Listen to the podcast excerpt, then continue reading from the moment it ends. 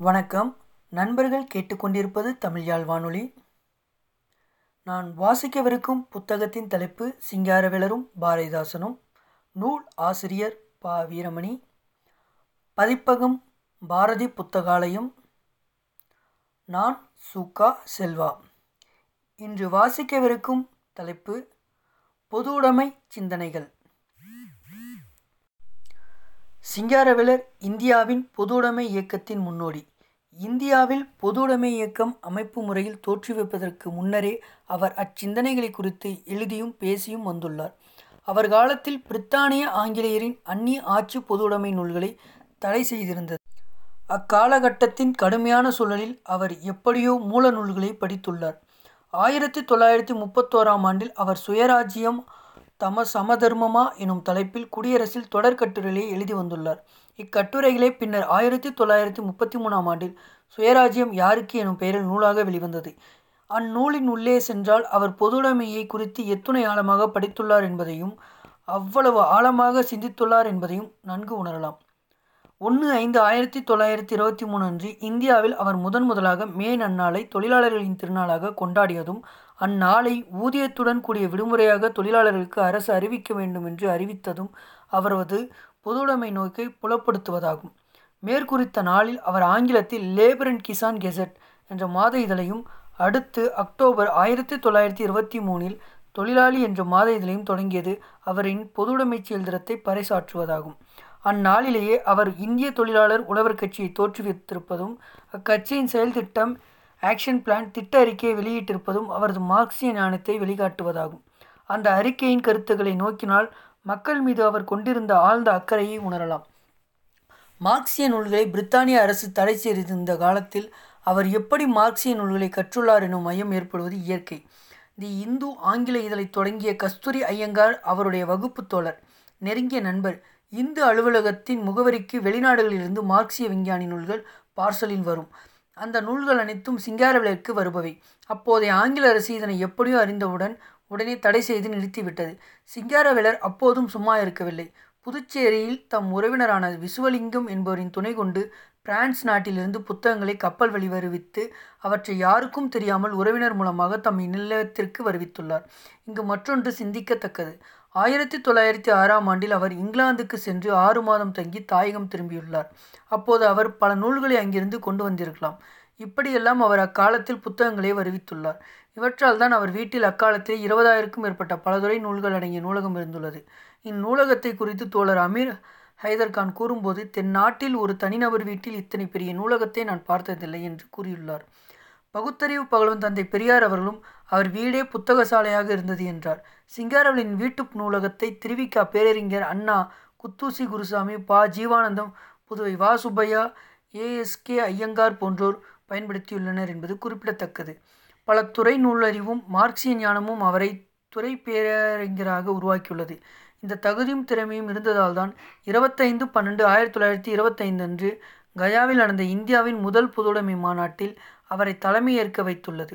அந்த தலைமை உரை அவரது நூற்தொகுப்பில் உள்ளது. அந்த உரையை அவர் ஒரு செயல் திட்டமாக தந்துள்ளார். தம் மார்க்சிய விஞ்ஞானியான அடிப்படையில் இந்திய பிரச்சனைகளை அவர் எவ்வாறு அணுகியுள்ளார் என்பதற்கு அப்பேச்சே நல்ல எடுத்துக்காட்டு. அதில் அவரது ஆழ்ந்த சிந்தனையும் தொலைநோக்கு பார்வையும் நன்கு வெளிப்பட்டுள்ளன. அத்தலைமை உரையும் சுயராஜ்யம் யாருக்கு என்ற நூலும் பொதுவுடைமை விளக்கம் மூலதனம் சமூக தத்துவம் சோசலிசம் என்பவை குறித்து அவர் எழுதிய குடியரசில் வெளிவந்த அரிய கட்டுரைகளும் உலகத் துயரமும் தொழிலாளர் நெருக்கடியும் சமதர்ம மாநாட்டு உரையும் தத்துவ உலகில் கலங்கரை விளக்காக விளங்குகிறது. அவரது கல்வி பரப்பு எவ்வளவு பறந்து விரிந்ததோ அந்த அளவிற்கு அவரது சுய சிந்தனையும் ஆழமிக்கது. அதனால்தான் புரட்சி கவிஞரும் அவரை கடல்வான் ஆள் அகல் கல்வி கற்றவன் கண்ணாய் உயிராய் தமிழருக்கு உற்றவன் என்றார். தேனர்வி பக்கம் பதினெட்டு ஆயிரத்தி தொள்ளாயிரத்தி எழுபத்தி ரெண்டு. சிங்காரவிலர் பொதுடைமை கொள்கையை ஏன் ஏற்று பரப்புரை செய்ய முயன்றார்? இது மிக முக்கிய வினா. தவிர்க்கக்கூடாத வினா. இவ்வினாக்களை எழுப்பி சிந்தித்தால்தான் சரியான விடை நமக்கு கிடைக்கும். அப்போதுதான் நாம் சிங்காரவளரை உள்ளபடி புரிந்து கொள்ள முடியும். அதனை இங்கு சுருக்கமாக நோக்குவது நமது கடமை. இந்திய நாடு சாதி மத மூடநம்பிக்கைகளில் மூழ்கி இருந்தது அவற்றையே வாழ்க்கை முறையாக கொண்டிருந்தது. அவற்றால் பல கேடுகளை இழப்புகளை பெற்று கொண்டிருந்தது. இங்கு சில எடுத்துக்காட்டை நோக்கலாம். ராகு காலம் இமகண்டம் நல்ல நேரம் கெட்ட நேரம் என கூறிக்கொண்டு நம் வாழ்வின் பெரும் நேரத்தை கொள்ளை கொள்ளையாக வீணடித்த சூழலே ஒரு சான்று. இப்படி எத்தனை எத்தனையோ இவை போன்று சாமியாடுதல் நெருப்பு மீத்தல் நாக்கில் அழகு குத்தி கொள்ளல் முதுகில் ஈட்டி குத்தி கொள்ளல் கைரேகை பார்த்தல் குளிச்சி குளிச்சம் பார்த்தல் திருஷ்டி பார்த்தல் மைப்போட்டு பார்த்தல் சூனியம் வைத்தல் காவு கொடுத்தல் உடலை வருத்தி கொள்ளல் மற்றும் புரோகிதர்கள் கூறும் சடங்களை பின்பற்றல். இவ்வாறு பற்பல உண்டு. இவற்றையெல்லாம் அறிவியல் அடிப்படையில் ஆதாரபூர்வமாக மறுத்து எழுதியும் பேசியும் வந்தவர் அவர். இந்த மூடநம்பிக்கைகளை பல நூற்றாண்டு காலமாக காப்பாற்றி வருவன சாதியும் மதமுமே ஆகும். வறுமையில் ஏழைகை மூழ்கி இருப்பதற்கும் தொழிலாளர்கள் தொழிலாளர்களே இருப்பதற்கும் தலைவிதி தத்துவமே காரணம் என்றது மதம். மூட நம்பிக்கைகளை மட்டுமல்லாமல் இல்லாமை வறுமை ஆகியவை நிலைப்பதற்கும் மதமே காரணமாக இருந்துள்ளது. இதனால் மூடநம்பிக்கைகளை ஒழிக்க பகுத்தறிவையும் அறிவியலையும் அவர் துணையாக கொண்டார் மற்றும் வறுமையை இல்லாமையை சுரண்டலை அதன் வழி வளர்த்த முதலாளித்துவத்தை அடியோடு ஒழிக்க வேண்டுமென்றால் அதற்கு அரிசிய கொள்கையான பொதுடைமை கொள்கையை அவர் துணையாக கொண்டார். மத மூடநம்பிக்கைகளையும் மற்ற சடங்களையும் ஒழிக்க மார்க்சியமே ஏற்றது. காரணம் மார்க்சியம் பகுத்தறிவை விஞ்ஞான அடிப்படையில் விளக்குவது. அதுதான் இயங்கியல் தத்துவ ஞானம் என்பர். இது உலகு உயிர் பிரபஞ்சம் மனித தோற்றம் ஆகியவற்றை விஞ்ஞான அடிப்படையில் விரித்து காட்டுவது. இதனை கற்றால் எல்லா மூட நம்பிக்கையும் கடவுள் நம்பிக்கையும் சுவடு இல்லாமல் பறந்துவிடும்.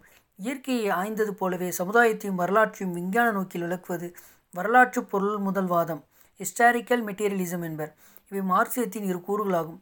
இது ஒரு பாதி. மற்றொரு பாதி அரசியல் கோட்பாட்டை சார்ந்தது. அது அரசியல் பொருளாதாரத்தையும் பொலிட்டிக்கல் எக்கனாமிக்ஸ் சோசியலித்தையும் சோசியலிசம் அடிப்படையாக கொண்டது. சுருங்க கூறுமிடத்து மார்க்சியம் என்பது தத்துவம் அரசியல் பொருளாதாரம் எனும் இரு பிரிவை கொண்டது. நம் நாட்டில் எதிர்பாராத விதமாக மார்க்சியத்தை வெறும் அரசியல் கொள்கைகளாக மட்டுமே பார்க்கின்றனர் பார்த்தும் வருகின்றனர். இப்படி பார்ப்பதில் தலைவர்களும் விலக்கல்லர் இந்த அவலநிலை எப்போது மாறுமோ? மார்க்சிய மெய்யியல் பல பரிணாமங்களை கொண்ட ஆற்றல் மிகு விஞ்ஞானம் என்பதால்தான். உலக அறிவியல் மேதைகள் நான்கு அறிவியல் மேதைகளின் நான்கு துறைகளில் முதல் முன்னோடிகளாக அறிவித்துள்ளனர். உயிரியல் துறையில் சார்லஸ் டார்வினையும் ஆயிரத்தி எட்நூற்றி எட்டு ஆயிரத்தி எட்நூற்றி எண்பத்தி ரெண்டு சமுதாய விஞ்ஞானத்தில் கார்ல் மார்க்ஸையும் ஆயிரத்தி எட்நூற்றி பதினெட்டு ஆயிரத்தி எட்நூற்றி எண்பத்தி மூணு. உளவியல் விஞ்ஞானத்தில் பிராய்டையும் ஆயிரத்தி எட்நூற்றி ஐம்பத்தாறு ஆயிரத்தி தொள்ளாயிரத்தி முப்பத்தொம்போது. காலையிட கோட்பாட்டுத் துறையில் ஐன்ஸ்டனையும் ஆயிரத்தி எட்நூற்றி எழுவத்தொம்பது ஆயிரத்தி தொள்ளாயிரத்தி ஐம்பத்தஞ்சு குறிப்பிடுவர். இந்த நால்வரை பற்றியும் அவர்களின் கோட்பாட்டை பற்றியும் சிங்காரவலர் அக்காலத்திலே பற்பல கட்டுரைகளில் விளக்கியுள்ளார். அவர்களின் கார்ல் மார்க்ஸை தம் அரசியல் வழிகாட்டியாக ஏற்றார். அவருடைய கொள்கையை உலக மனித சமுதாய விடியலுக்கும் முன்னேற்றத்திற்கும் வழிகோலும் என்பதில் உறுதி கொண்டிருந்தார். அதனால் இந்தியாவின் மூட நம்பிக்கை ஒழிப்பிற்கும் வறுமை சுரண்டல் ஆகியவற்றின் ஒழிப்பிற்கும் அவர் மார்க்சியத்தை ஏற்றார். அவர் ஏற்ற கொள்கையை இந்திய சமுதாயத்திற்கு எப்படி பொருத்தி பார்க்கிறார் என்பதை சற்று நோக்குவோம். அவர் மதம் சமுதாயத்தில் என்னென்ன பாதகங்களை கொடுமைகளை ஏற்படுத்தியுள்ளது என்பதை அம்பலப்படுத்தியுள்ளார். சிங்காரவேலரின் சிந்தனைகள் உலகில் உள்ள எல்லா சுயராஜ்ய அரசுகளும் மதங்களை தழுவி நிற்பதற்கு காரணம் மதங்கள் யாவும் தேசிய அரசை ஆதரிப்பதுதான். இரண்டாவது மதங்களின் ஸ்தாபனங்களில் அரசு புரிவோருக்கு மிக்க செல்வாக்குண்டு. மூன்றாவது அரசு புரியும் வகுப்பாருக்கு பாமர மக்கள் மூடராய் இருக்க வேண்டியது அவசியமாகும். நான்காவது மூடப்பழக்க ஒழுக்கங்களிலிருந்து பொதுமக்கள் விடுபட்டு தெளிவடைந்தால் தங்கள் அரசியல் ஆதிக்கத்திற்கு இடையூறு ஏற்படும் என்கிற பயம் எல்லா அரசுகளுக்கும் இருந்து வருகின்றது. ஐந்தாவது இத்தியாதி காரணங்களால் தேசிய அரசுகளின் மதங்களும் மூடநம்பிக்கைகளும் பாதுகாக்கப்பட்டு வருகின்றன. சிங்காரவேலர் சிந்தனை களஞ்சியம் பக்கம் அறுபத்தி நான்கு மதங்களை ஒழிக்கவும் சாதியை நாட்டை விட்டு விரட்டவும் பெண் மக்கள் ஆண் மக்களுடன் சகல சமத்துவம் பெற செய்யவும் அரசியல் ஆதரவு வேண்டுமென்ற அவசியத்தை குறிப்பிட்டோம். மூடப்பழக்க வழக்கங்களாகிய பில்லி சூனியம் சோதிடம் குறிச்சொல்லுதல் பிரார்த்தனை மந்திரம் தந்திரம் முதலிய மூடநம்பிக்கைகளிலிருந்து மக்களை விடுவிக்க வேண்டும் என்றாலும் அரசு புரிவோர்களால் தான் முடியும். இம்மூடநம்பிக்கைகளால் கோடான கோடி பாமர மக்கள் மந்திரக்காரர் தந்திரக்காரர் ஆகியோர் செய்யும் மோசத்திற்கு உட்பட்டு விஞ்ஞான சிகிச்சை செய்து கொள்ளாமலோ வருட வருடம் லட்சக்கணக்கில் மடிகின்றனர். இவ்வித காரணத்தால் வீணே நாட்டிற்கு உண்டாகும் பொருளாதார நஷ்டம் கோடன கோடி என்று சொல்லவும் வேண்டுமா? இந்த மூடநம்பிக்கையிலிருந்து மூட மக்களை மீட்பது சமதர்மிகளின் கடமையாகும். இந்த கடமையை செய்ய வேண்டுமானால் அரசாங்கத்தால் தான் முடியும். சிங்காரவள சிந்தனை கலைஞர் பக்கம் எண்பத்தாறு. மக்களை மூடநம்பிக்கையில் ஆழ்த்துவது மதம் என்றும் அந்த மூடநம்பிக்கையும் மதத்தையும் தங்கள் நலனுக்காக அரசு காப்பாற்றி வருகிறது என்றும் பில்லி சூனியம் ஜோதிடம் பார்த்தல் குறுக்கேட்டல் மந்திரம் தந்திரம் போன்ற மூடநம்பிக்கைகளை ஒழித்து கட்டவும் ஆண் பெண் ஆகியோர் சமத்துவத்துடன் வாழ்வதற்கு மூடநம்பிக்கையால் நோய்களில் லட்சக்கணக்கான மக்கள் முடிவதை அடியோடு தடுப்பதற்கு சமதர்மிகள் அரசியலை கடைபிடித்து ஆட்சி அதிகாரத்தை வேட்க வேண்டும் என்கின்றார். இங்கு மூடநம்பிக்கையிலிருந்து முழுமையாக விடுபெற விளக்கம் அளித்துள்ளார். அரசின் ஆட்சி அதிகாரத்தை கைப்பற்ற மற்றொரு காரணத்தையும் அவர் குறிப்பிடுகிறார். அதை நாம் நோக்க வேண்டும். நன்மை பயக்கக்கூடிய சொத்துக்கள் யாவும் நூற்றில் இரண்டு பேர் விஷமே குவிந்து கிடக்கின்றன. ஆனால் இவ்வளவு செல்வத்திற்கும் மூல காரணம் கர்த்தாவாக இருக்கும் நூற்றுக்கும் தொண்ணூத்தெட்டு பேர் பசியால் வருந்தவும் பிணியால் சாகவும் நேரிடுகின்ற துர்பாகியம் மிகவும் சகிக்க முடியாததாக இருக்கின்றது. இவ்வளவு உலக வியர்த்தத்திற்கும் காரணம் தனியுடைமையே என்பதில் என்ன சந்தேகம்? அதனை ஒழிப்பதற்காகிலும் அல்லது மாற்றுவதற்காகிலும் என்ன வழி? ஒரே வழிதான் உண்டு. அது யாதனில் பலருக்கும் உபயோகப்பட வேண்டிய செல்வத்தை பலருக்கும் உபயோகப்படாமல் சிலரால் துரு துரு உபயோகப்படுத்தப்படும் சொத்துக்கள் அனைத்தையும் பலருக்கு உபயோகிக்கும்படி செய்வதே ஆகும் சிங்காரவேல சிந்தனை களஞ்சியம் பக்கம் தொண்ணூத்தொன்று இக்குறிப்பில் அவர் வறுமையை இல்லாமையை ஒழிக்க அரசியல் பொருளாதாரத்தை சுட்டிக்காட்டுகிறார். அதாவது நாட்டில் இருக்கும் செல்வங்கள் அனைத்தும் இரண்டு பேரிடம் மட்டுமே இருப்பதாகும். அதனால் தொண்ணூத்தெட்டு பேர் வறுமையில் வாடுகின்றனர். அதனால் அனைத்து செல்வத்தையும் மக்கள் உடைமையாக மாற்ற வேண்டும் என்கிறார். இது குறித்து அவரின் பற்புற கட்டுரைகள் சிந்தனை களஞ்சியத்தில் உள்ளன. விளக்கத்தை அங்கு காண வேண்டுகிறேன். நாட்டு பொருளாதார வளர்ச்சிக்கு காரணமாக உள்ள நிலம் நீர் மற்றும் உற்பத்தி கருவிகள் ஃபேக்டர் ஆஃப் ப்ரொடக்ஷன் அனைத்தையும் மக்களின் உடைமையாக அதாவது மக்களின் அரசுடைமையாக மாற்ற வேண்டும் என்கிறார். மக்களின் அரசுடைமையாக மாற்றுவது எனின் அதன் கொள்கை திட்டம் என்னவென்று வினவலாம். அதற்கு அவர் பொதுடைமை கொள்கையின் வழிநின்று விளக்குகிறார். அதனையும் சுருக்கமாக பார்ப்போம். பொது சொத்துரிமை காமன் ஓனர்ஷிப் சரிசம விநியோகம் காமன் டிஸ்ட்ரிபியூஷன் லாப பொது பயன் காமன் யூஸ் ஆஃப் ப்ராஃபிட் தொழிலாளர்களின் ஆட்சி ஒர்க்கர்ஸ் ரோல் ஜனநாயக கட்டுப்பாடு டெமோக்ராட்டிக் கண்ட்ரோல் இவற்றை சற்று விளக்க காண்போம். பொது சொத்துரிமை என்பது சொத்துக்களை பொதுமைப்படுத்துவது அன்று. வேறாக அனைத்து செல்வங்களையும் நிலங்களையும் தொழில் இயந்திரங்களையும் சாதனங்களையும் மக்களின் உரிமையாக மாற்றுவது. அதாவது மக்களால் ஆளப்படும் அரசிற்கு உரிமையாக்குவது. இப்போது நம் சமுதாயத்திற்கு முதலாளிகள் உற்பத்தி சாதனங்களை ஃபேக்டர் ஆஃப் ப்ரொடக்ஷன் தமக்கு உரிமையாக வைத்துக்கொண்டு ஆலைகளையும் தொழிற்சாலைகளையும் நிர்வகித்து அவற்றால் கிடைக்கும் லாபத்தில் பெரும்பங்கை அவர்கள் எடுத்துக்கொண்டு சிறு பங்கை நூற்றுக்கணக்கான அல்லது ஆயிரக்கணக்கான தொழிலாளர்களுக்கு கொடுக்கிறார்கள். தொழிலாளர்கள் பெறுகின்ற ஊதியம் அவர்களுடைய குடும்பத்தை நடத்துவதற்கோ பிற தேவைகளை பூர்த்தி செய்வதற்கோ முழுவதும் பயன்படுவதில்லை. காரணம் அவர்கள் பெரும் ஊதியம் மிக சொற்பமானது. அதனால் கடன் வாங்கி காலம் முழுவதும் வறுமையால் அல்லல் படுகிறார்கள் வாழ்க்கை அவருக்கு போராட்டமாகவே உள்ளது. ஆனால் முதலாளி அடையும் லாபமோ அவன் குடும்பத்தைப் போல நூற்றுக்கணக்கான குடும்பங்களை காப்பாற்றும் அளவிற்கு மாளிகை கார் போன்றவற்றை உரிமையாக்கி கொள்ளவும் அடையும் லாபத்தை கொண்டு மற்றொரு தொழிலை தொடங்கவும் பயன்படுகிறது. இந்த முரண்பாட்டால் தொழிலாளி தொழிலாளியாகவும் முதலாளி பெரும் முதலாளியாக வளர்ச்சியடையவும் உதவுகிறது. பொது உடைமை ஆட்சியில் முதலாளி என்பவன் கிடையாது. அவ்வாட்சியில் கிடைக்கும் அனைத்து லாபமும் அனைத்து மக்களின் நலனுக்காகவும் நாட்டு வளர்ச்சிக்காகவும் பயன்படுத்தப்படுகிறது. அங்கு அனைவருக்கும் வேலை அளிக்கப்படுகிறது. அதனால் அங்கு வேலையில்லாத திண்டாட்டம் என்பதே இல்லை. அனைவரும் அனைவரின் நலனுக்காக எனும் கொள்கை பின்பற்றப்படுகிறது. இவை அனைத்தும் பொது சொத்துரிமையிலும் லாப பொது பயனாலும் நிகழ்கின்றன. சரிசம விநியோகம். உற்பத்தியாகும் உணவுப் பொருட்களை மக்களின் நுகர்விற்கும் தேவைக்கும் ஏற்ப பங்கிட்டு கொடுத்தல் மற்றும் எல்லாருக்கும் எல்லாம் எனும் நிலையை உருவாக்கி அதனை காத்து வரல் கல்வி மருத்துவம் சுகாதாரம் வீட்டு வசதி ஓய்வு பொழுதுபோக்கு விளையாட்டு ஆகியவற்றில் நிறைவை ஏற்படுத்தல் அதற்காகவே தொடர்ந்து செயலாற்றல் பதுக்கல் மறைத்தல் என்பன அங்கு இருக்கவே இருக்கா?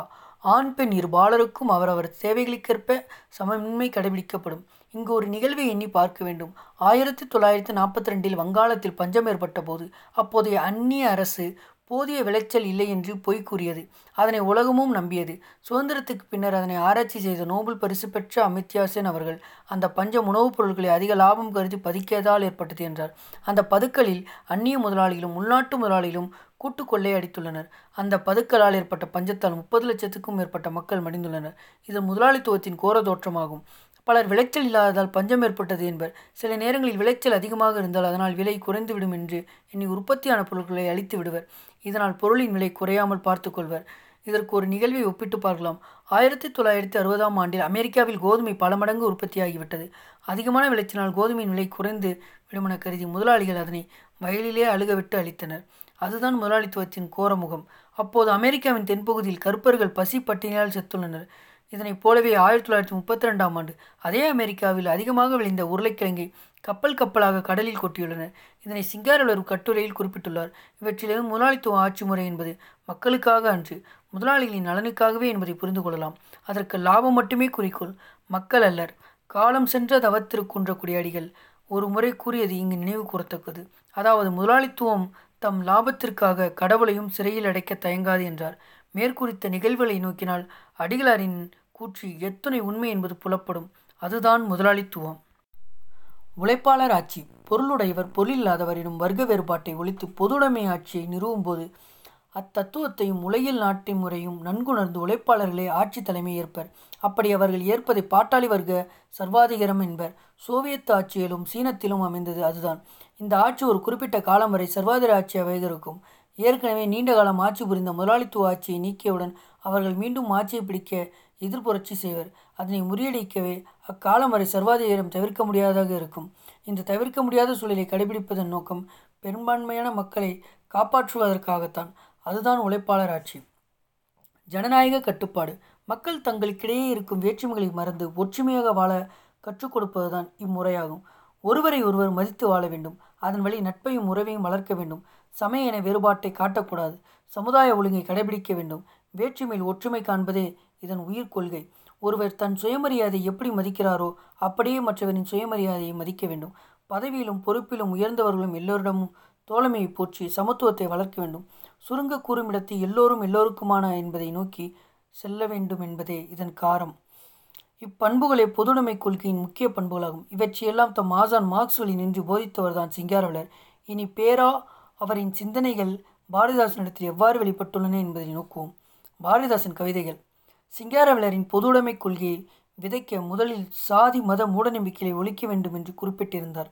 அவற்றை புரட்சி கவிஞரும் சாதி மத மேதங்களை மூட வழக்கங்கள் தாங்கி நடைபெற்று வரும் சண்டை உலகிதனை ஊதையெனில் துரும்பு போல் அளக்களிப்போம் பின்னர் ஒழித்திடுவோம் புதியதோர் உலகு செய்வோம். முன்னேறு பாரதிதாசன் கவிதைகள் முதல் தொகுதி பக்கம் நூற்றி நாற்பத்தி ஆறு. சாதி மத பேதங்களால் இவ்வுலகில் மாறுபாடும் சண்டையும் நிகழ்ந்து வருவதால் அவற்றை துரும்பாக கருதி ஒழித்திடுவோம் என்றார். இப்படி ஒழித்த உலகைத்தான் புதிய உலகம் என்கிறார். அதாவது பொதுடைமை உலகம் என்கிறார்.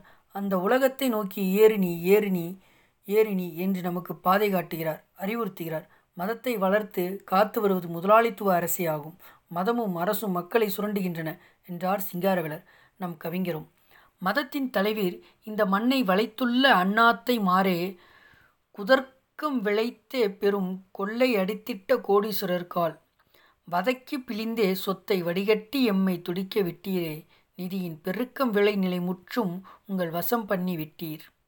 தொழிலாளர் விண்ணப்பம் முதல் தொகுதி பக்கம் நூற்றி முப்பத்தி எட்டு மதமும் உடைமையாளரும் ஏழைகளின் நிலங்களையும் சொத்துக்களையும் முழுதும் பறிமுதல் செய்துவிட்டு நிலத்தையும் நிதியும் பெருக்கிக் கொண்டீரே இது மனித நிதியாகுமா? என வெகுண்டு சாடுகிறார். சிங்காரவிலர் தம் கட்டுரையில் உலகில் உள்ள செல்வங்கள் அனைத்தையும் இரண்டு பேர் மட்டும் அனுபவிக்க பெரும்பான்மையான தொன்னூற்றி எட்டு பேர் வறுமையில் வாடுவது சரியாகும் என குறிப்பிட்டிருந்தார். அதனை இவரும் கூழுக்கு பற்பலர் வாடவும் சிற்சிலர் கொள்ளையடிப்பதும் நீதியோ? புவி வாழ்வதுதான் எந்த தேதியோ?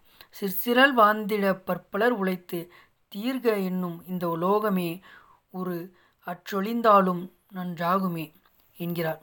சாய்ந்த தராசு முதல் தொகுதி பக்கம் நூற்றி ஐம்பத்து ஒன்று கால்வயிற்று கூலிற்கே மக்கள் வாடிக்கொண்டிருக்கும் போது ஒரு சிலர் கொள்ளையெடுத்து சொத்தை குவிப்பது நியாயமா?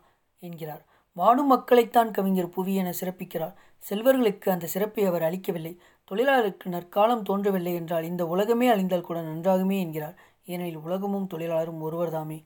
முதலாளிகள் உழைப்பாளிகளின் உழைப்பை பல பல காலம் சுரண்டி முதலையும் லாபத்தையும் பெருக்கி நாட்டின் பெரும் செல்வர்களாக மாறி அரசை நிறுவி தம் இருப்பை நிலைநிறுத்திக் கொள்கின்றனர். அதனை காத்துக்கொள்வதற்காக இராணுவம் போலீஸ் சட்டம் ஆகியவற்றை முதலாளித்துவம் தமக்கு சார்பாக உருவாக்கிக் கொள்கிறது. இவற்றின் மூலம் மேலும் சுரண்டலை உருவாக்கி செல்வத்தை பல மடங்காக பெருக்கிக் கொள்கிறது. இவைதான் சுரண்டலின் செல்வப்பெருக்கின் சிறு சுருக்கம். இதனை சிங்காரவலர் பல இடங்களில் குறிப்பிட்டுள்ளார். இதனை கவிஞரும் சிறப்பாக பாடியுள்ளார். தொழிலறிந்த ஏழை மக்கள் தொழில் புரிந்து செல்வர் பால் அறிவிலா முதல் கொடுக்க அம்முதற் பணத்தினால் வலிமிகுந்த அரசு அமைத்து படைகள் தம்மை ஏவியே தொழில் புரிந்த ஏழை மக்கள் சோற்றிலே மண்போடுவோர் தலை அறு முதல் தொகுதி பக்கம் நூற்றி முப்பத்தி நாலு துன்பம் பிறருக்கு நல்லின்பம் தமக்கெனும் துட்ட மனோபாவம் அன்பினை மாய்க்கும் அறம் குலைக்கும் புவி ஆக்கம் தனை கெடுக்கும் வன்புக்கெல்லாம் அதுவே துணையாய் விடும். வறுமையெல்லாம் சேர்க்கும் இன்பம் எல்லோருக்கும் என்றே சொல்லி பேரிகை எங்கும் முழங்கிடவாய் என்கிறார். பேரிகை முதல் தொகுதி பக்கம் நூற்றி முப்பத்தி ரெண்டு முதல் பாட்டில் சுரண்டலின் வளர்ச்சியையும் அந்த வளர்ச்சியினால் அரசாட்சி அமைத்து மக்களை சுரண்டி அவர்களின் சோற்றில் மண் போடுகின்றனர் என்று முதலாளிகளின் அடாத செயலை கண்டித்து வெளிப்புற பாடியுள்ளார். இரண்டாம் பாட்டில் இன்பம் தமக்கும் துன்பம் பிறருக்கும் என்று என்னும் முதலாளிகளின் எண்ணத்தை சாடுகிறார். அது உலக வளர்ச்சியை கெடுக்கும் என்றார் அவ்வண்ணம் கொடுமையை விளைப்பதுடன் எல்லா வகையிலும் வறுமையை உருவாக்கிவிடும் என்கிறார். இவற்றையெல்லாம் தடுத்து நிறுத்தி எல்லோருக்கும் இன்பம் என்னும் சமத்துவத்தை உருவாக்கிவிடும் என்கிறார் கவிஞர். தரித்திரத்திற்கும் மதங்களுக்கும் மூடநம்பிக்கை முதலிய பழக்க வழக்கங்களுக்கும் சாதி சமய வித்தியாசங்களுக்கும் அனுகூலமாகும் அடிப்படையாகவும் இருந்து வரும் தனி சொத்துரிமை பாதுகாப்பு இருக்கும் அளவு நமது நாட்டு தரித்திரமும் ஒழியாது மதங்களும் ஒழியா சாதி சமயங்களும் ஒழியா. தோழர்களை நமது நாட்டில் உள்ள முப்பத்தி நாலு கோடி சாமானிய மக்கள் உண்மை சுதந்திரம் பெற்று பசி இல்லாமலும் மத கற்பனை இல்லாமலும் உண்ண உடுக்க படுக்க இருக்க வசதிகள் யாவருக்கும் சரிநிகர் சமமான வாழ்வு பெற சமதர்ம ராஜ்யத்தை ஸ்தாபியுங்கள். அதற்கு உங்கள் இடம் பொருள் ஏவல்கள் அனைத்தையும் தியாகம் செய்யுங்கள். வேண்டுமானால் சகல சம்பத்துகளையும் துறந்து உழைத்து வாழுங்கள். இந்த மாநாட்டில் சிங்காரவிலர் நீண்ட நேரம் பேசியுள்ளார். இம்மாநாட்டில் பாரதிதாசன் அவர்களும் கலந்து கொண்டு அவரது பேச்சை கேட்டுள்ளார். அந்த குறிப்பு குடியரசில் உள்ளது.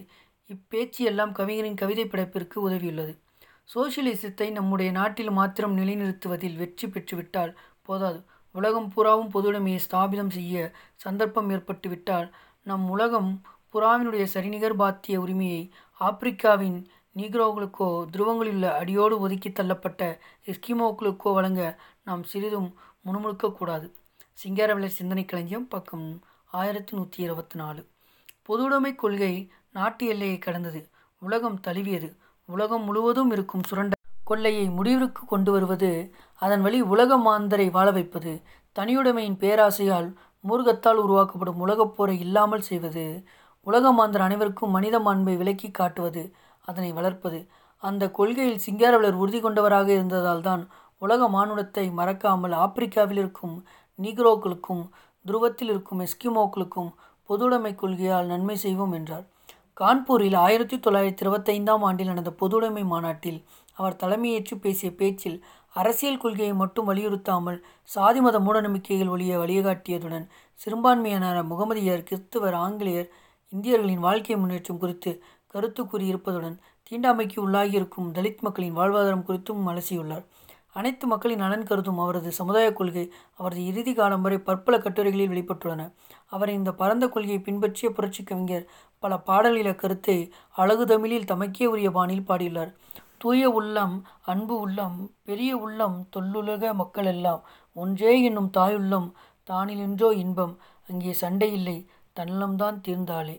உலக ஒற்றுமை முதல் தொகுதி பக்கம் நூற்றி முப்பத்தொன்று தம் தாய்நாட்டை தமிழ்நாட்டை பற்பல கவிதைகளில் வாயுர தேந்தமிழில் பாடியவர் கவிஞர்.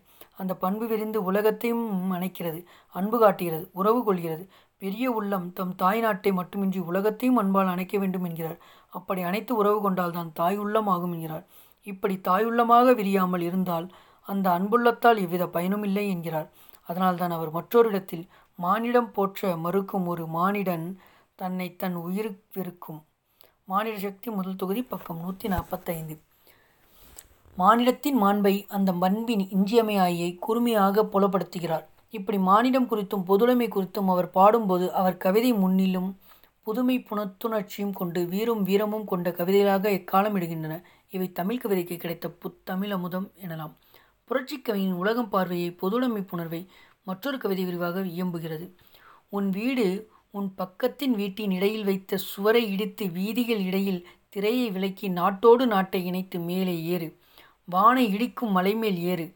விடாமல் ஏறு மேன்மேல் ஏறி நின்று பாடா எங்கும் எங்கும் பாரடா இப்புவி மக்களை பாரடா உனது மாண்ட பரப்பை பாரடா உன்னுடன் பிறந்த பட்டாளம் என் குலம் என்றுனை தன்னிடம் ஒட்டிய மக்கட் பெருங்கடல் பார்த்து மகிழ்ச்சி கொள் அறிவை விரிவு செய் அகண்டமாக்கு விசால பார்வையால் விழுங்கு மக்களை அணைத்துக்கொள் உன்னை சங்கமமாக்கு மாநில சமுத்திரம் நான் என்று கூவு பிரிவில்லை எங்கும் பேதமில்லை உலகம் உண்ண உன் உடுத்த உடுப்பாய் புகழ்வேன் உடைமை மக்களுக்கு பொது புவியை நடத்து பொதுவில் நடத்து.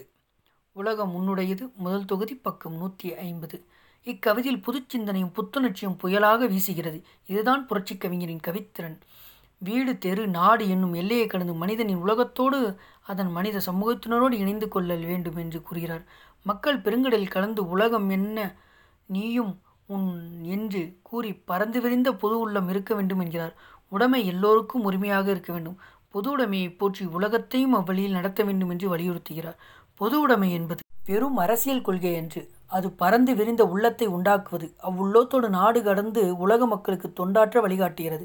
அதுதான் பொதுவுடைமை அதற்கு சுவரும் கிடையாது எல்லையும் கிடையாது. அது பிரபஞ்சம் தழுவியது. பிரபஞ்சத்தையும் காக்க முயல்வது. அக்கொள்கையின் புரிதலுக்கு அண்மையில் நிகழ்ந்த சில நிகழ்வுகளை எண்ணி பார்ப்பது ஏற்றது. இவ்வாண்டு மார்ச் திங்களில் இரண்டாயிரத்தி இருபது கொரோனா என்னும் நச்சு காய்ச்சல் உலகையே நடுங்க வைத்துக் கொண்டிருக்கிறது. சீனாவில் முதலில் தோன்றிய அக்காய்ச்சல் சீனாவை காட்டிலும் இப்போது இத்தாலி ஸ்பெயின் நாளில் மிக அதிகமாக உயிரிழப்பை ஏற்படுத்தி கொண்டிருக்கிறது. இதுவரை உண்டான நோய்களை காட்டிலும் நோய் புயல் போன்று பரவி உலக மக்களை பெரும் அச்சத்திலும் பீதியிலும் மூழ்கடித்து கொண்டிருக்கிறது. இப்போது அமெரிக்காவிலும் வேகமாக பரவுகிறது. இருபத்தெட்டு மூணு ரெண்டாயிரத்தி இருபது வரை வெவ்வேறு நாடுகளில் ஏற்பட்ட உயிரிழப்பை கீழே காணலாம். சீனா நோய் தொற்று ஏற்பட்டோர் எண்பத்தோராயிரத்தி முந்நூற்றி நாற்பது. உயிரிழப்பு மூவாயிரத்தி இரநூத்தி தொண்ணூற்றி ரெண்டு ஸ்பெயின் அறுபத்தி நாலாயிரத்தி ஐம்பத்தொம்போது நாலாயிரத்தி தொள்ளாயிரத்தி முப்பத்தி நாலு இத்தாலி எண்பத்தாறாயிரத்தி நானூற்றி தொண்ணூத்தெட்டு தொள்ளாயிரத்தி நூற்றி முப்பத்தி நாலு ஈரான் முப்பத்தி ரெண்டாயிரத்தி முந்நூற்றி முப்பத்தி ரெண்டு ரெண்டாயிரத்தி முந்நூற்றி எழுபத்தெட்டு பிரான்ஸ் முப்பத்தொம்போ இருபத்தொம்போதாயிரத்தி நூற்றி ஐம்பத்தஞ்சு ஆயிரத்தி அறநூற்றி தொண்ணூத்தாறு அமெரிக்கா தொண்ணூற்றி மூணாயிரத்தி முந்நூற்றி இருபத்தொம்போது ஆயிரத்தி முந்நூற்றி எண்பத்தி நாலு இங்கிலாந்து எட்டாயிரத்தி அறநூற்றி மூணு ஐநூற்றி நாற்பத்தாறு இந்தியா எட்நூற்றி எழுபத்தெட்டு இருபது. ஆதாரம் தினத்தந்தி. இந்நோய் இப்போது அமெரிக்காவில் தான் மிக வேகமாக பரவி கொண்டிருக்கிறது. இந்நிலையில் சோசியலிச நாடான கியூபா ஸ்பெயின் நாட்டிற்கு ஒரு மருத்துவக் குழுவை அனுப்பி கொரோனாவை தடுக்க ஏற்பாடுகள் செய்துள்ளது. இதுவரை எந்த நாடும் வேறொரு நாட்டிற்கு சென்று உயிர்கொல்லி நோயான கொரோனாவை தடுக்க ஏற்பாடு செய்ததில்லை. கியூபா தான் முதலில் இப்பணியை செய்துள்ளது. கடந்த பதினாலு மூணு ஆய ரெண்டாயிரத்தி இருபது அன்று இங்கிலாந்தின் உல்லாச பயணிகள் கப்பலான எம்எஸ் பிரீமியரில் பயணம் செய்தோரில் சிலருக்கு கொரோனா தொற்றியுடன் நடுக்கடலில் இருந்து கொண்டு அருகில் உள்ள நாடுகளை தொடர்பு கொண்டு நோயாளிகளை இறக்கி அவர்களை தாய்நாடுகளுக்கு அனுப்ப துறைமுகத்தில் கப்பலை கட்ட அனுமதி கேட்டுள்ளது. யாரும் அனுமதிக்க உடன்படவில்லை. அருகிலுள்ள அமெரிக்காவும் உடன்படவில்லை. ஆனால் கியூபியாவிற்கு இந்த செய்தி கிடைத்தவுடன் அக்கப்பலுக்கு அனுமதி அளித்து நோயாளிகளை இறக்கி அவர்களை தாய்நாட்டிற்கு அனுப்பியுள்ளது. கியூபா இதுபோல சில உதவிகளை கடந்த காலங்களில் அந்நிய நாடுகளுக்கு செய்துள்ளது. இப்போதும் அந்த உதவிகளை செய்து வருகிறது. கொரோனா நோயை சீனாதான் வேண்டுமென உருவாக்கியதென அமெரிக்க அதிபர் ட்ரம்ப் பொய் குற்றச்சாட்டை கூறியிருந்தும் சீன அதிபர் ஜீன் ஜெயின்பெங் அதை வருத்தமாக ஏற்காது. அமெரிக்காவில் அந்நோயை ஒழிக்க ஆதரவளிப்பதாக தொலைபேசியில் அதிபர் ட்ரம்புக்கு தெரிவித்துள்ளார். இத்தாலியில் கொரோனாவால் பல்லாயிரக்கணக்கில் மக்கள் செத்து கொண்டிருக்கும் போது அந்நாட்டு பிரதமர் அழுது கொண்டே எங்கள் மக்களை எங்களால் காப்பாற்ற முடியவில்லை என்று தொலைக்காட்சியில் அறிவிப்பு செய்துள்ளார். சாவி நீக்கில் இப்போது இத்தாலிய முதலிடம் வகிக்கிறது. ஐரோப்பிய யூனியன் இந்த உயிரிழப்பை கண்டுகொள்ளாமல் இருக்கிறது. இத்தாலியில் உள்ள மருத்துவமனையில் எண்பத்தஞ்சு சதவீதம் கார்பெட்டுகளின் உரிமையாக உள்ளது. அவர்கள் மக்கள் உயிரை ஒரு பொருட்டாகவே மதிக்கவில்லை. அங்கு சிகிச்சை குறைவாக இருப்பதால் மக்கள் கொத்து கொத்தாக செத்து கொண்டிருக்கிறார்கள். இத்தாலியில் மருத்துவத்துறையிலும் ஏனைய துறையிலும் கார்ப்பரேட்டிலும் ஆதிக்கம் செலுத்துவதைப் போல இப்போது இந்தியாவிலும் உருவாகி கொண்டிருக்கின்றது. பொன்முட்டையிடும் இந்தியாவின் பொதுத்துறைகளை எல்லாம் நம் நடுவர் அரசு தனியாருக்கு தாரை வார்த்து கொண்டிருக்கிறது. நம் நாட்டில் ஆயிரத்தி தொள்ளாயிரத்தி ஐம்பத்தாறில் ரூபாய் ஐந்து கோடி முதலீட்டில் தொடங்கப்பட்ட இந்திய காப்பீட்டுக் கழகத்தின் லைஃப் இன்சூரன்ஸ் கார்ப்பரேஷன் இப்போதைய மொத்த மதிப்பு ரூபாய் இருபத்தி லஞ்சம் கோடி. சில ஆண்டுகளுக்கு முன் ரயில்வே துறையை சீரமைக்க நடுவண் அரசு எல்ஐசியிடமிருந்து ரூபாய் ஒரு லட்சம் கோடியை கடனாக பெற்றுள்ளது. இப்போது அந்த எல்ஐசியை தனியிடம் ஒப்படைக்க சகனம் பார்த்து கொண்டிருக்கிறது. இவ்வளவு லாபம் கொடுக்கும் எல்ஐசியை மக்கள் நலனை மறந்து தனியாருக்கு கொடுக்க நடுவண் அரசு எத்தனைத்து கொண்டிருக்கிறது? முன்னாள் பிரதமர் நேருவின் காலத்தில் உண்டாக பெற்ற புது துறைகளாலும் அவற்றை சார்ந்த திட்டங்களாலுமே நம் நாட்டில் அரசு சார்பில் பல்கலைக்கழகங்களும் தொழில்நுட்ப கழகங்களும் பெரிய மருத்துவமனைகளும் ஏற்பட்டன. இவற்றால் நடுத்தர மக்களும் ஏழை மக்களும் பெரும் பயனடைந்து வந்தனர். இவற்றிலிருந்து இப்போது பேராபத்து ஏற்பட்டுள்ளது. கார்ப்பரேட்டுகளுக்கு ரூபாய் ஏழு லட்சம் கோடி வரி விலக்கு அளித்த மோடி அரசு கொரோனாவை முன்னிட்டு சிறு சிறு தொழிலாளர்களுக்கு போதுமான நிதி அளிக்க மறுக்கிறது. யானைகளுக்கு சோளப்பொறி போல் சொற்ப தொகையே ஒதுக்கியுள்ளது. மாநில அரசுகளுக்கு போதுமான நிதி வழங்க மறுக்கிறது. தக்க பாதுகாப்பு நடவடிக்கை எடுக்கவும் தடுமாறுகிறது. அண்மையில் ரிசர்வ் வங்கியிலிருந்து ரூபாய் ஒரு லட்சத்து அறுபத்தெட்டாயிரம் கோடி எடுத்துள்ளது. வல்லபாய் பட்டேல் சிலைக்கு ரூபாய் மூவாயிரம் கோடியை செலவழித்த மோடி அரசு கொரோனா தடுப்புக்கு பெருந்தொகை ஒதுக்காமல் பே பே காட்டுகிறது. ராக்கம்மாவா கையத்தட்டு என்னும் சினிமா பாடலைப் போலவே கொரோனாவை விரட்ட மோடி அரசு நம் மக்களை கைத்தட்ட சொல்கிறது. வெளிநாட்டிலிருந்து இந்தியங்களை கொரோனா அச்சத்தால் அவர்களை தாய்நாட்டிற்கு கொண்டு வர அரசு துறை சார்ந்த ஏர் இந்திய விமானங்கள் தான் பயன்பட்டன. தனியார் நிறுவனம் எதுவும் எதற்கும் முன்வரவில்லை மோடி அரசு இப்போது லாபம் தரக்கூடிய இந்திய விமான நிலையங்களை அதானிக்கும் அம்பானிக்கும் தாரை வார்க்க முயல்கிறது. இத்தானியர் துறைகளில் இந்த எத்னிக்கை பெருகுமானால் இத்தாலியில் இப்போது ஏற்பட்டதைப் போல நூறு மடங்கு இழப்பு இந்தியாவிற்கும் ஏற்பட்டிருக்கும். இப்போது இத்தாலியில் தனியார் துறை மருத்துவமனைகள் அனைத்தையும் அரசு மருத்துவமனைகளாக மாற்ற அரசு வேகம் காட்டி வருகிறது. பிரதமர் மோடியினால் பெரும் பலனை பெற்ற அம்பானியும் அதானியும் கொரோனா தடுப்பிற்கு இன்று வரை இருபத்தொம்போது மூணு ரெண்டாயிரத்தி இருபது ஒரு காசு கூட கொடுக்கவில்லை. ஆனால் டாட்டாவும் முகமதியும் வருமான ஆசிம் பிரேம்ஜியும் பெரும் தொகையை நன்கொடையாக அளித்துள்ளனர். பிரதமர் மோடியால் சலுகை பெற்ற முதலாளிகளின் மனிதாபிமானம் இவ்வளவுதான். இவர்களுக்குத்தான் பொதுத்துறையை தாரை வார்க்க பிரதமர் மோடி விரும்புகிறார்.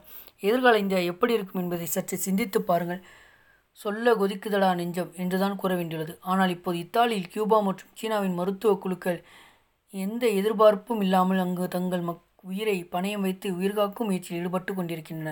கியூபா கண்டுபிடித்த பெவிரான் ஆல்ஃபா ஏர் என்னும் மருந்தை கொண்டுதான் சீனா இப்போது சாவிலிருந்து மீண்டு கொண்டிருக்கிறது. சீனா அதற்காக கியூபாவிற்கு நன்றி தெரிவித்துள்ளது. இப்போது இங்கிலாந்து இளவரசரும் மகாராணி மக்களும் கொரோனாவால் பாதிக்கப்பட்டுள்ளனர். இந்நிலையில் இங்கிலாந்து கியூபாவின் மருத்துவ உதவியை கேட்டிருக்கிறது. இந்த கியூபாவிற்கு தான் அமெரிக்கா பல ஆண்டுகளாக பொருளாதார தடை விதித்திருந்தது. முதலாளித்துவ நாடுகள் கொரோனாவை வேடிக்கை பார்த்து கொண்டிருக்கும் போது பொதுவுடைமை நாடுகள் உயிரை பணையம் வைத்து அந்நிய நாடுகளுக்கு உதவி செய்து கொண்டிருக்கின்றன. இதுதான் உண்மையான மாந்தநேயம். முழு மாந்தநேயமே கம்யூனிசம் ஆகும். கம்யூனிசம் இஸ் கம்ப்ளீட்டட் ஹியூமனிசம் என்றார் மார்க்ஸ். பொதுவுடைமை நாடுகளின் இவை போன்ற செயல்கள்தான் பாரதிதாசன் கூறிய அன்புள்ளம் பெரிய உள்ளம் தூய உள்ளம் பிரிவில்லை எங்கும் பேதமில்லை. மானிட சமுத்திரம் நாளென்று கூவு. எனும் மானிட மொழிகளை அடையாளம் காட்டுகின்றன. அர்த்தத்தை விளக்குகின்றன. இதனால் தான் நம் கவிஞர் பொதுவுடைமை கொள்கை திசையட்டும் சேர்ப்போம். புனித மேதை உங்கள் உயிரினக் காப்போம் என்றும் இதயமெல்லாம் அன்பு நதியினும் நினைவும் என்றும் முழங்குகினார். பொதுவுடைமை நாடுகள் தங்கள் இதயங்களை உலக மானிடம் என்னும் அன்பு நதியினில் நினைத்து இருக்கின்றன. நினைத்து கொண்டும் வருகின்றன. இங்கு மற்றொரு நிகழ்வையும் ஒப்பிட்டு பார்க்கலாம். சீனாவில் உள்ள தாங்ஸன் என்னும் நகரில் பதினெட்டு ஏழு ஆயிரத்தி தொள்ளாயிரத்தி எழுபத்தாறு அன்று அதிகாலையில் பெரும் பூகம்பம் ஏற்பட்டு நிலக்கரி சுரங்கம் ஆயிரக்கணக்கான தொழிலாளருடன் பூமியில் புதைந்துவிட்டது. சுரங்கத்தை ஒட்டியிருந்த ஊர்களில் பத்து லட்சத்திற்கும் மேற்பட்டோர் மடிந்துள்ளனர். அப்போது மாவோ நோய்வாய்ப்பட்டு அந்நகரத்தில் தான் இருந்துள்ளார். அந்நகரத்திலும் அவர் இராணுவத்தினரையும் காவலர்களையும் மருத்துவர்களையும் புயல் வேகத்தில் முடுக்கிவிட்டு பணி செய்ய வைத்துள்ளார்.